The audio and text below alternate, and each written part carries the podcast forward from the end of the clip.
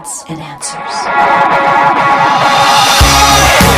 There are many ways in which God illustrates his incredible love for us.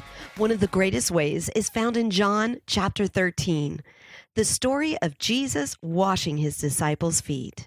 You're tuned to Evidence and Answers radio broadcast with your host, Pat Zukeran.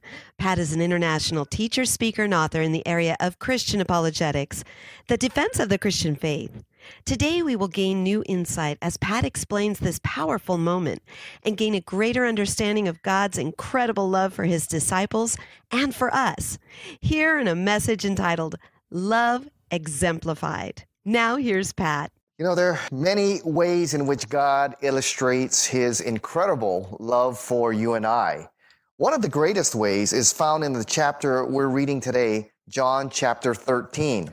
This is the story in which Jesus washes his disciples' feet. Now, I never understood why this was such a great display of love.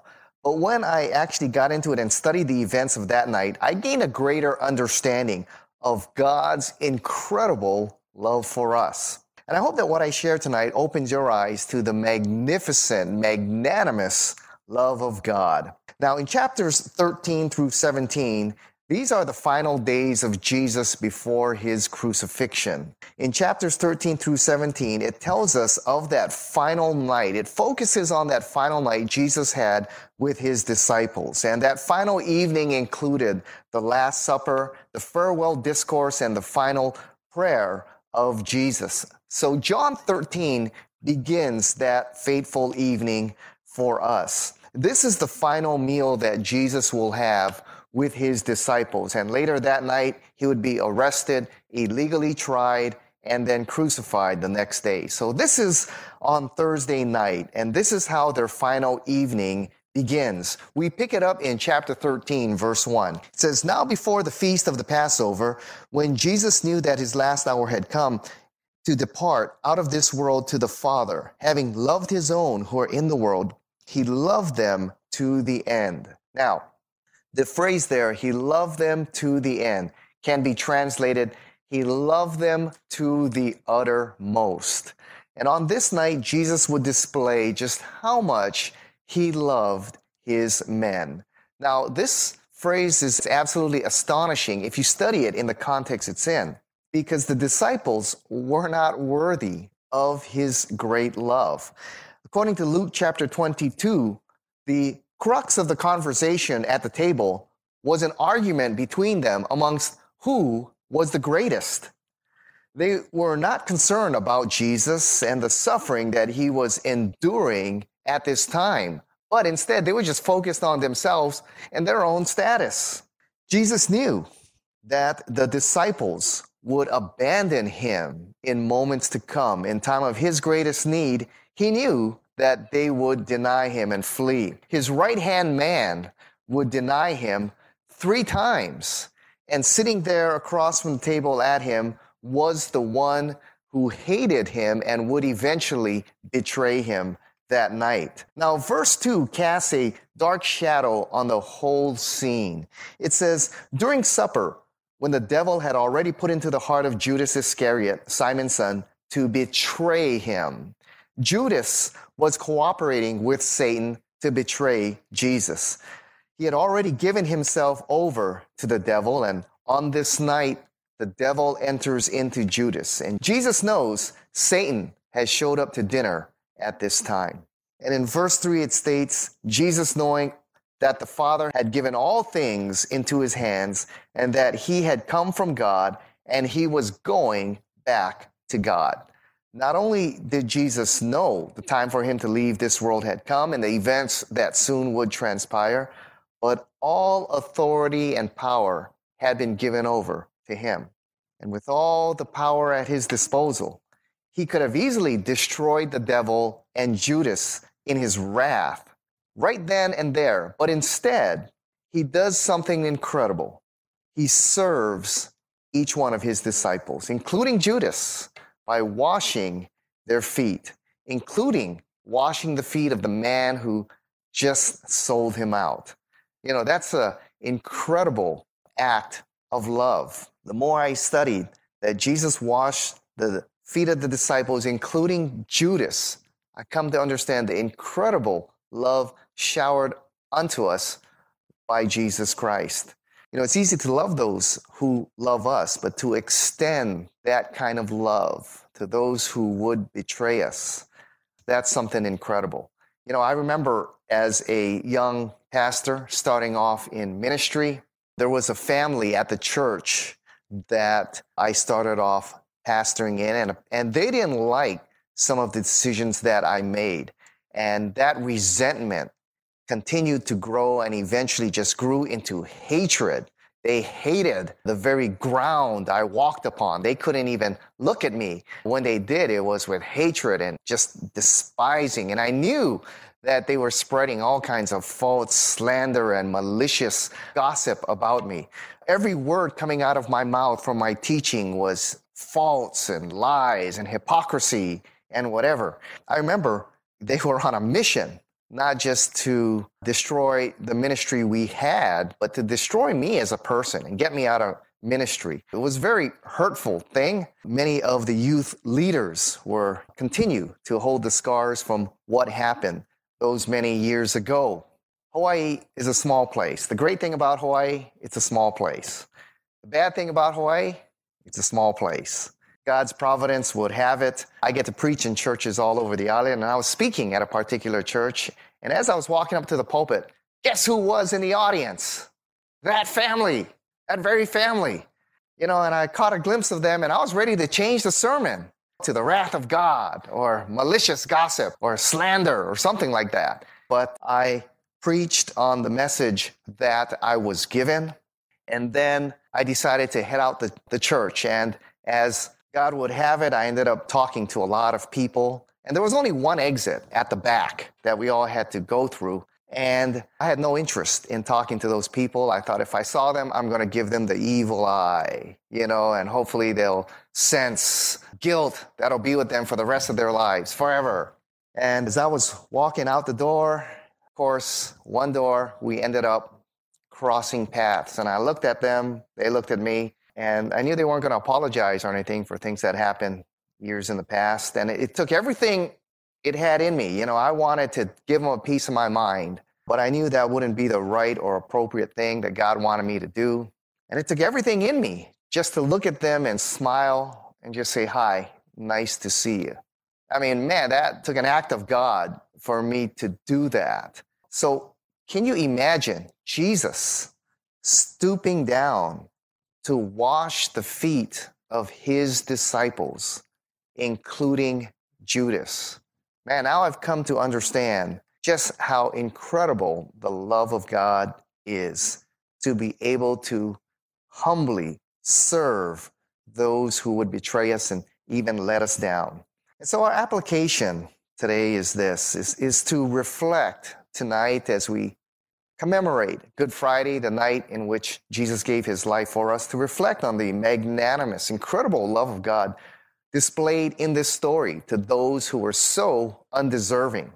And then reflect on God's incredible, magnanimous love lavished onto us who are so undeserving. I know that I've probably blown it more for God than anyone else, and I don't deserve the love and the blessing that God has placed upon my life. So reflect upon the incredible love of God that's lavished upon us. And when you can comprehend just a little bit of God's incredible love, we can fulfill the prayer that Paul said in Ephesians chapter 3, 17, that we may come to comprehend the breadth and the length and the height and the depth and to know the love of God that surpasses all knowledge. And when we come to comprehend this, in a greater way, you can love others in greater ways, even those who we feel don't deserve it. Now, the love Jesus gave was undeserved. And in verse 4, we see his love displayed. It states, That night Jesus rose up from supper, laid aside his outer garments, and taking a towel, tied it around his waist. Then he poured water into a basin and began to wash the disciples' feet and to wipe them with the towel that was wrapped around him. He came to Simon Peter, who said to him, Lord, do you wash my feet?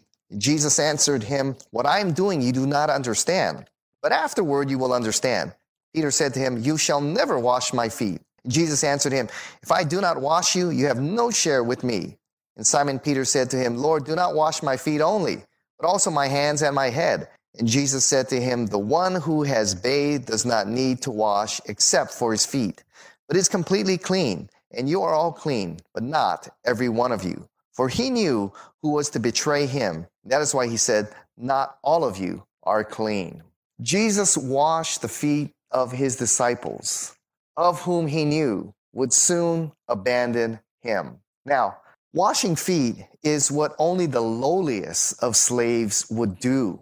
In fact, in the Jewish culture, the Jews insisted that Jewish slaves were not low enough to wash people's feet. This is something reserved for Gentile slaves or even children. So Jesus doing this for his disciples is just nothing short of stunning that the Lord of all creation, the Son of God, would stoop humbly to the lowest level to wash his disciples' feet, a task not even seen worthy of Jewish slaves. And in verse 4, it said, He lay aside his outer garments, taking on a towel, tied it around his waist. This is the dress of a very low level slave. This was looked down upon by both Jews and Gentiles. And so the conduct of Jesus absolutely stuns and even embarrasses disciples into an uncomfortable silence here. And in verses 6 through 8, Peter strongly objects here. He says, Never will you wash my feet. And he and the disciples, of course, do not understand fully the act that Jesus was doing and all that it meant. That's why Peter gave such a strong objection to Jesus and said, Never, never will you wash my feet. Jesus responds to Peter's objection, saying, If I do not wash you, you have no part with me. Now, wash here has a double meaning. Jesus is not only speaking of physical washing, but also spiritual washing. So you see, the foot washing and the cross are connected. And Peter needed to accept the cleaning of Jesus here, but also the one that would come on the cross. So Peter says, okay, if I need to wash my feet to be a part of you, then let's go all the way. Give me a full bath. And Jesus says, Well, you're already clean. All right. You just need foot washing, but you're already clean. Right. You know what Jesus was saying there? He was saying to his disciples, You're all saved. I've cleansed you from sin. You are clean. Except for one, Judas. Judas was just filled with a self agenda. He was only looking out for self. He despised Jesus because Jesus did not fulfill the agenda that he wanted. And so he despised Jesus, and the resentment turned into just utter hatred to the point where he just hated Jesus, and Satan entered into him. They're so unclean of a vessel had he become that Satan was able to enter into him and use him at this moment. But we see in our Savior that love is expressed in humble service. You see, humility and love go together. You can't have one without the other. As Paul says in 1 Corinthians 13, love is not proud. Humility doesn't care about fulfilling one's own egos or one's own need or agenda.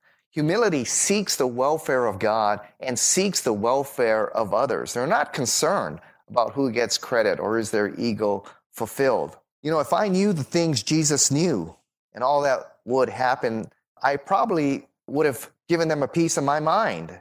I wouldn't have washed their feet. I would have stood up in dinner and said, You know, you guys are sitting here arguing who is the greatest among you.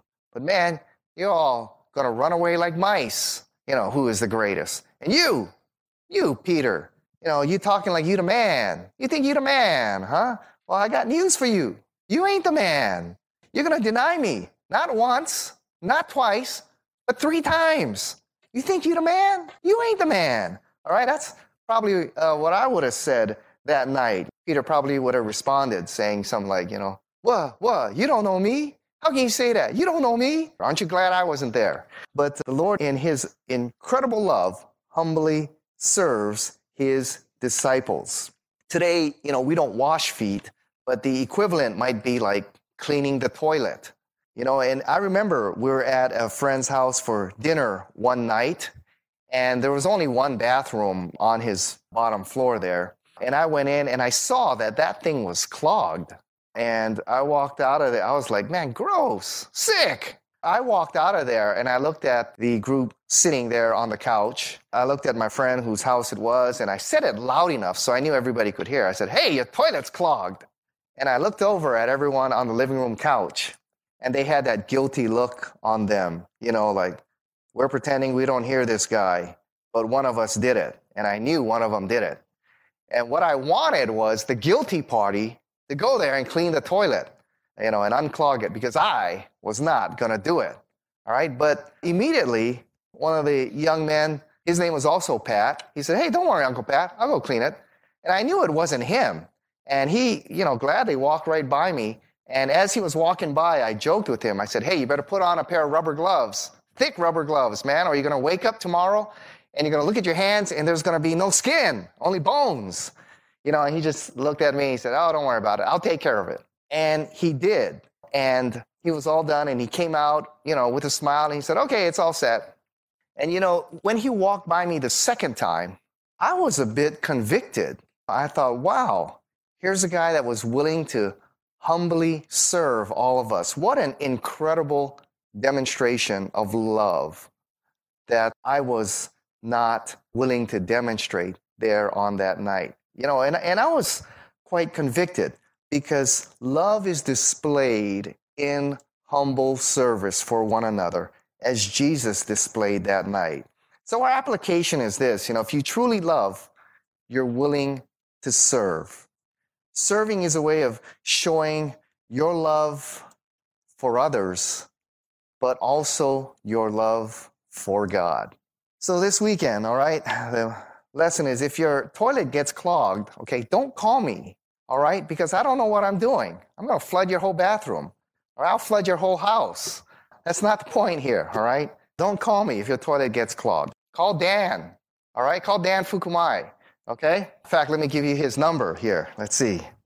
Like Ben, let's put his number on the uh, video screen there for all in Hawaii to see. Just kidding. I'll let you off the hook, Dan. Love is displayed in humble service. And after Christ exemplifies what it means to love, he directs his disciples to love one another. Love directed in verse 13 through 17. You call me teacher and Lord, and you are right, for so I am. If I then, your Lord and teacher, have washed your feet, you also ought to wash one another's feet. For I have given you an example that you also should do as I have done to you. Truly, I say to you, a servant is not greater than his master nor is a messenger greater than the Father, than the one who sent him. If you know these things, blessed are you if you do them. When he was done washing their feet, he looked at them and said, Do you understand what I've done for you? He challenged them to consider the significance of his action. And Jesus, as their teacher, but not only their teacher, their Lord, did the unthinkable of washing their feet. And if Jesus was willing to serve them, they should be willing to serve one another. And the foot washing was shocking to his disciples, but not nearly as shocking as the idea of the Lord of creation who would die such a shameful death upon the cross. And the foot washing and the cross would show the love of God who took the role of a despised servant to wash his disciples' feet, then later die on a cross like a convicted criminal. And Jesus commands all of us to follow his example. The love is displayed in humbly serving one another. And Jesus said, If you do this, you will be blessed. Blessed are you if you do them. Rodney Stark, the great historian, in his book, The Rise of Christianity, pointed out that one of the main reasons Christianity was able to spread throughout the Roman Empire and just very quickly in the first 200 years was the Christian concern for the diseased, the sick, and the dying. The two main scourges that broke out at this time was the smallpox epidemic in 165 to 180 AD and the measles that broke out in the empire in 250 AD. And at its height, uh, while these epidemics were breaking out, 5,000 people a day were dying in the Roman Empire. And John Stark quotes Dionysius, the bishop of Alexandria there in northern Africa. And he wrote this about how the Christians were conducting themselves at that time. He said, Most of the Christians during the plague showed unbounded love and loyalty, never sparing themselves and thinking only of one another.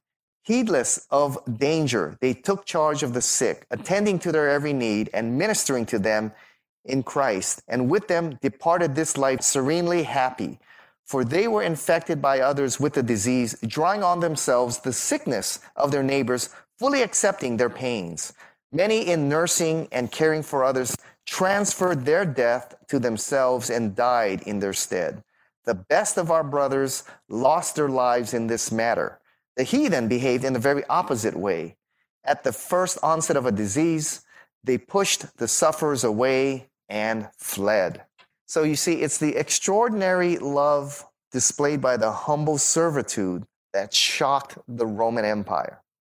And it was the combination of powerful truth and extraordinary love is why Christianity conquered the Roman Empire in such a short period of time. Well, at this time, how can we apply the words we just heard?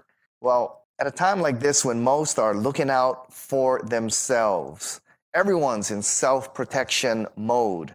We see crowds at Costco and the supermarkets and people hoarding goods, fighting over toilet paper, you know, and rice and other things. It's time to exemplify the love of Christ through humble service to one another, to looking out for the needs of those who are most vulnerable the elderly, the widows, the sick.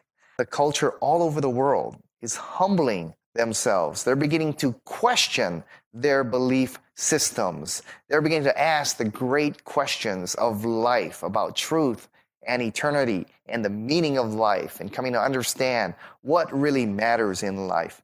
Now is a great, momentous time in the history of the world, not only to as false teachings are exposed. It's a great time to proclaim truth, but also to demonstrate the extraordinary love of Christ as everyone's seeking to protect themselves, as Christians did in the early centuries of the church. It's our time to sacrificially and humbly serve one another and those in need around us. One of the ways uh, our small group applied this, and and this just kind of came up spontaneously. You know, the crowds there at Costco and other supermarkets. And I noticed in our small group, when one of us goes to Costco or the supermarket, they kind of text everybody and they say, Hey, I'm, I'm in line here at Costco, or I'm here at Don Quijote, or wherever they may be. And they say, You guys need anything?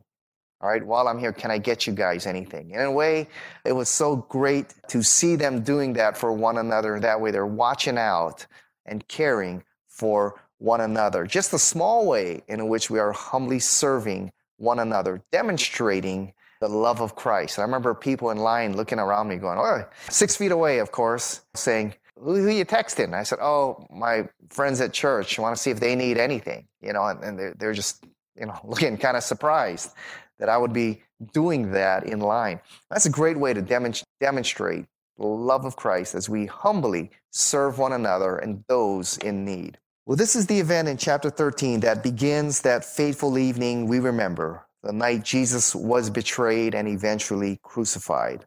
Love was displayed in an extraordinary way. God the Son, humbly serving, washing the disciples' feet. May we understand the greatness of his love as we reflect upon it on this Good Friday evening. May it transform us and may we reflect that love towards one another in our lives. Let's pray together. Thank you, Lord, for your wonderful example. May we apply that same kind of love towards one another and those in need here at this time.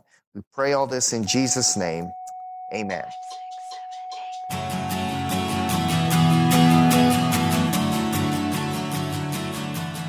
We've run out of time. Thank you for joining us here on Evidence and Answers radio broadcast.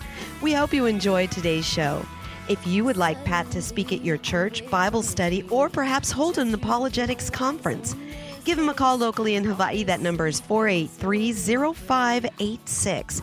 Or you may contact him through the Evidence and Answers website. That's evidenceandanswers.org. To keep broadcasts like Pat's on the air, we rely on generous support from you. For the opportunity to donate, head on over to our website. Once again, that's evidenceandanswers.org. And you may do so right there online on the homepage. You'll also find we have a wide variety of resources available to you, including articles and additional audio for you to listen to or download. So be sure to share our website with those around you. Join us again next time on the air or online as we provide compelling reasons for faith in Christ. That's Evidence and Answers with Pat Zukeran.